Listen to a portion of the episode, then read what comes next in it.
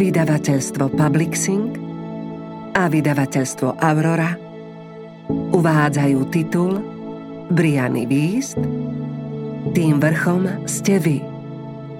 Audioknihu číta Michála Kapráliková. Preložil František Kôpka. Úvod. Tak ako príroda, aj život veľmi často pracuje v náš prospech, dokonca aj vtedy, keď sa nám zdá, že čelíme samej nepriazni osudu, nepríjemnostiam a zmenám.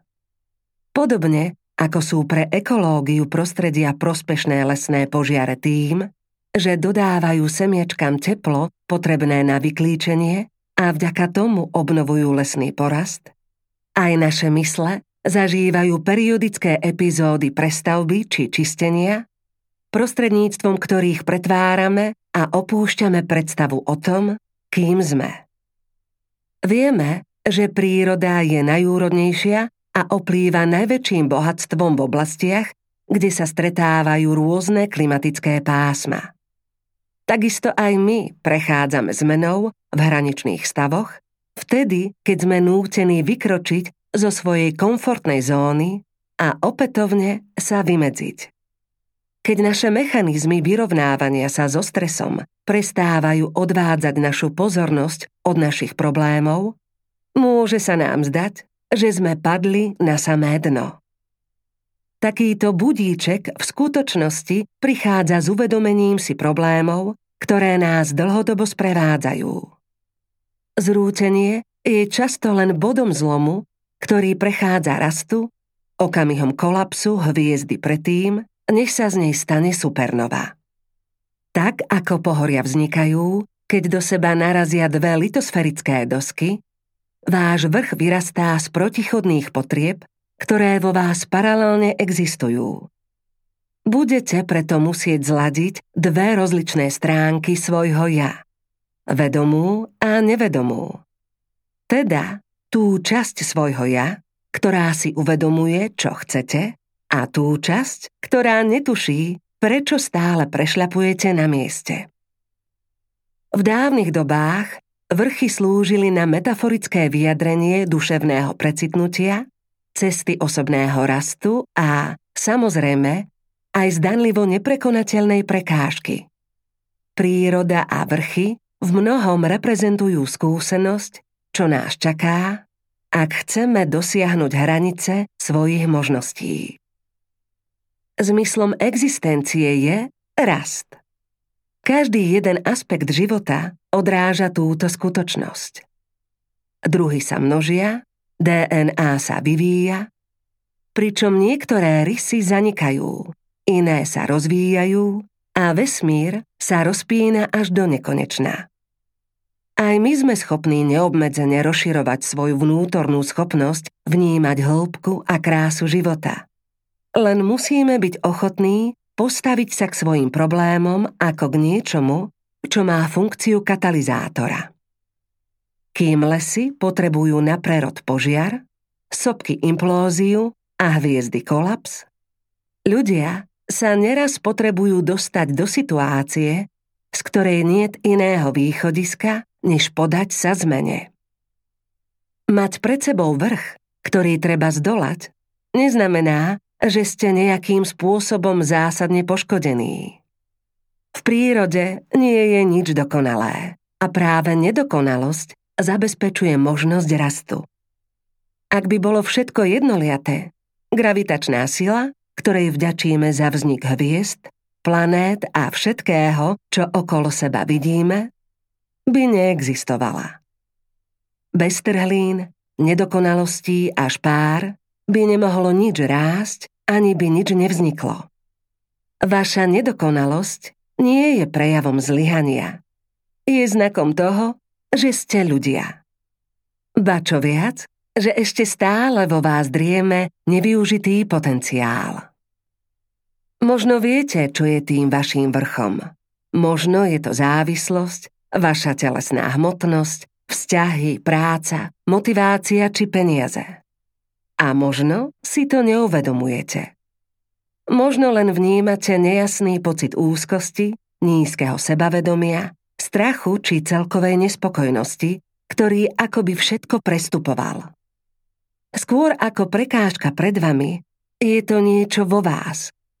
Nestabilná podstata, ktorú navonok nevidno, no napriek tomu zasahuje takmer do každej oblasti vášho života. Vo všeobecnosti platí, že ak čelíme náhodnému problému, vzdorujeme realite života. Ak máme problém chronický, bojujeme s realitou svojho ja. Často si myslíme, že keď stojíme z oči voči nejakému vrchu, zápasíme s prekážkami, ktoré nám do cesty kladie sám život. V skutočnosti je to takmer vždy tak, že máme pred sebou výsledok dlhoročného hromadenia vlastných traum, adaptačných mechanizmov a techník zvládania stresu. Váš vrch je prekážkou medzi vami a životom, ktorý túžite žiť. Jedinou cestou k slobode a zmene je zdolať ho. Ste tu, lebo strelka ukázala na vašu ranu. Táto rana vás nasmeruje na vašu cestu a tá vás dovedie k naplneniu vášho osudu. Keď dorazíte k zlomovému bodu, zastane na úpeti vrchu, pohltí vás žiara ohňa alebo temnota noci, čo vás konečne prebudí Ocitli ste sa na pokraji zrútenia a pokiaľ ste ochotní pustiť sa do práce, zistíte, že stojíte pred stupnou bránou k prelomu, na ktorý ste čakali celý život. Vaše staré ja už nedokáže žiť tak, ako ste žili doteraz. Nastal čas na znovu objavenie a prerod. Svoje ja musíte vložiť do ohňa vlastnej vízie a musíte otvoriť myseľ spôsobu uvažovania, o ktorý ste sa doposiaľ ani len nepokúšali. Musíte oplakať stratu svojho mladšieho ja, osoby, ktorá vás priviedla až sem, ale už nie je dostatočne vybavená na to, aby s vami kráčala ďalej. Musíte si predstaviť a prijať svoje budúce ja, hrdinu, ktorý vám bude oporou na ďalšej ceste životom. Úloha, ktorú máte pred sebou, je tichá, jednoduchá a monumentálna. Je to niečo, o čo sa väčšina ani nemôže pokúsiť, lebo na to nedostala príležitosť. V tejto chvíli musíte prehlbiť svoju bdelosť, odolnosť a porozumenie svojmu ja. Musíte sa kompletne zmeniť a na dobro sa zrieknúť toho, kým ste boli. Vrch, ktorý sa pred vami vypína, je skúškou vášho života. Konečne je jasné, prečo ste tu a kam sa máte uberať. Jedného dňa bude tento vrch za vami, ale to, kým sa počas jeho prekonávania stanete, s vami ostane navždy. V konečnom dôsledku nezdolávate onen vrch, ale seba. Kapitola 1. Tým vrchom ste vy. Nič vás v živote nebrzdí viac ako vy sami. Pokiaľ neustále existuje priepasť medzi tým, kde ste a tým, kde chcete byť, a vaša snaha preklenúť ju naráža na váš vnútorný odpor, bolesť a nepohodlie, takmer vždy ide o prejav sabotáže vlastného ja. Navonok sabotáž vlastného ja vyzerá masochisticky. Pôsobí ako dôsledok seba nenávisti, nízkeho sebavedomia či slabej vôle. V skutočnosti je obyčajným prejavom podvedomej potreby, ktorá nachádza naplnenie v sebazraňujúcom správaní. Na jej prekonanie musíme prejsť procesom hlbokého psychologického skúmania. Musíme rozpoznať konkrétnu traumatickú udalosť, dať voľný priechod nespracovaným pocitom, nájsť zdravšie spôsoby naplnenia svojich potrieb, prebudovať obraz o sebe a nechať v sebe pôsobiť princípy, ako sú emocionálna inteligencia či odolnosť. Nie je to ľahká úloha, no takmer všetci ju v istom období musíme zvládnuť.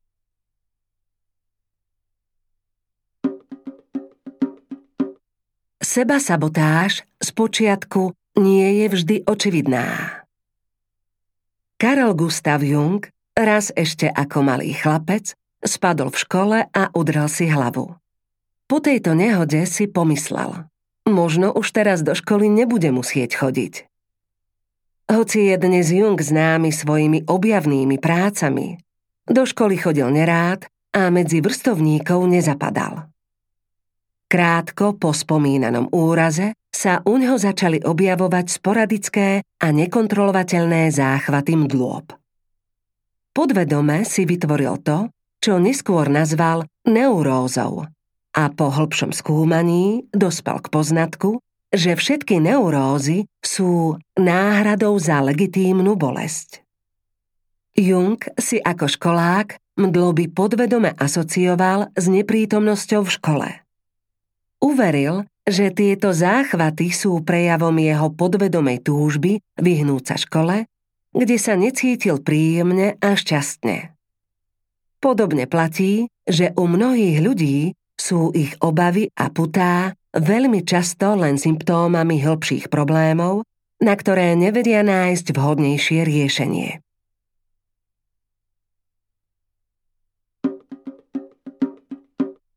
Sabotáž vlastného ja je mechanizmom vyrovnávania sa so stresom.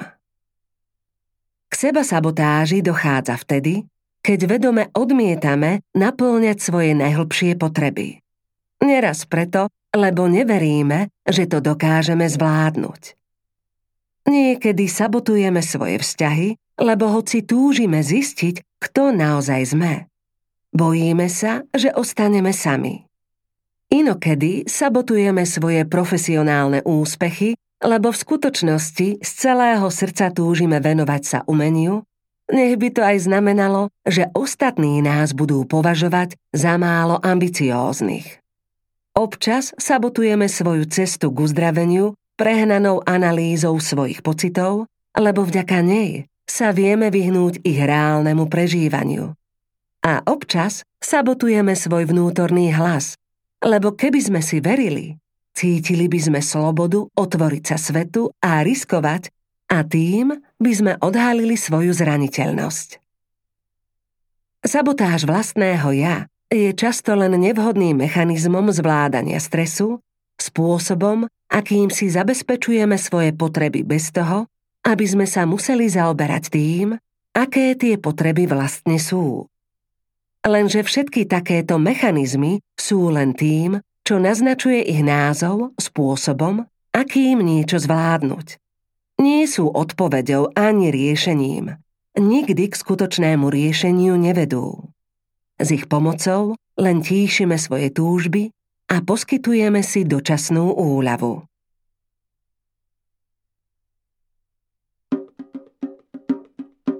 Sabotáž vlastného ja pramení z iracionálneho strachu. Občas je správanie, ktorým najviac sabotujeme seba samých, výsledkom dlhodobých a nepreskúmaných obáv zo sveta a z vlastného ja. Môže ísť o predstavu, že ste málo inteligentní, málo atraktívni či neobľúbení. Alebo strach zo straty práce, z používania výťahu či zbudovania vzťahov. V niektorých prípadoch môže ísť o niečo abstraktnejšie. Predstavu, že si po vás niekto príde, že niekto prekročí vaše hranice, že vás pri niečom prichytia, či neprávom z niečoho obvinia. Tieto presvedčenia v nás postupne zapúšťajú korene. U mnohých ľudí predstavuje abstraktná obava spodobenie oprávneného strachu. Keďže prežívať reálny strach by bolo príliš desivé, svoje pocity premietame na problémy alebo okolnosti, ktoré sa vyskytujú s menšou pravdepodobnosťou. Ak má nejaká situácia veľmi nízku pravdepodobnosť výskytu, prežívať obavy z nej je bezpečnejšie, lebo podvedome vieme, že nikdy nenastane. Tým pádom máme slobodu vyjadriť svoje pocity bez toho, aby sme sa vystavovali nebezpečenstvu. Ak napríklad patríte medzi ľudí, ktorí sa neradi vezú v aute, keď nešoférujú, Možno máte v skutočnosti strach zo straty kontroly, alebo ste presvedčení, že niekto kontroluje váš život. Možno sa bojíte posunúť sa vpred a pohybujúce sa auto symbolizuje túto obavu. Ak viete, v čom spočíva podstata vášho problému, môžete sa pustiť do jeho riešenia napríklad tým, že zistíte, akým spôsobom sa vzdáte kontroly alebo ste pasívni. Ak si však neuvedomujete, v čom tkvie váš problém, budete sa neustále presviečať, že z cesty autom nemáte prečo cítiť úzkosť a tá sa bude iba ďalej prehlbovať. Ak sa usilujete riešiť problém na povrchu, vždy narazíte na múr. Je to, ako by ste sa pokúšali strhnúť náplasť bez toho, aby ste vedeli, ako liečiť ranu.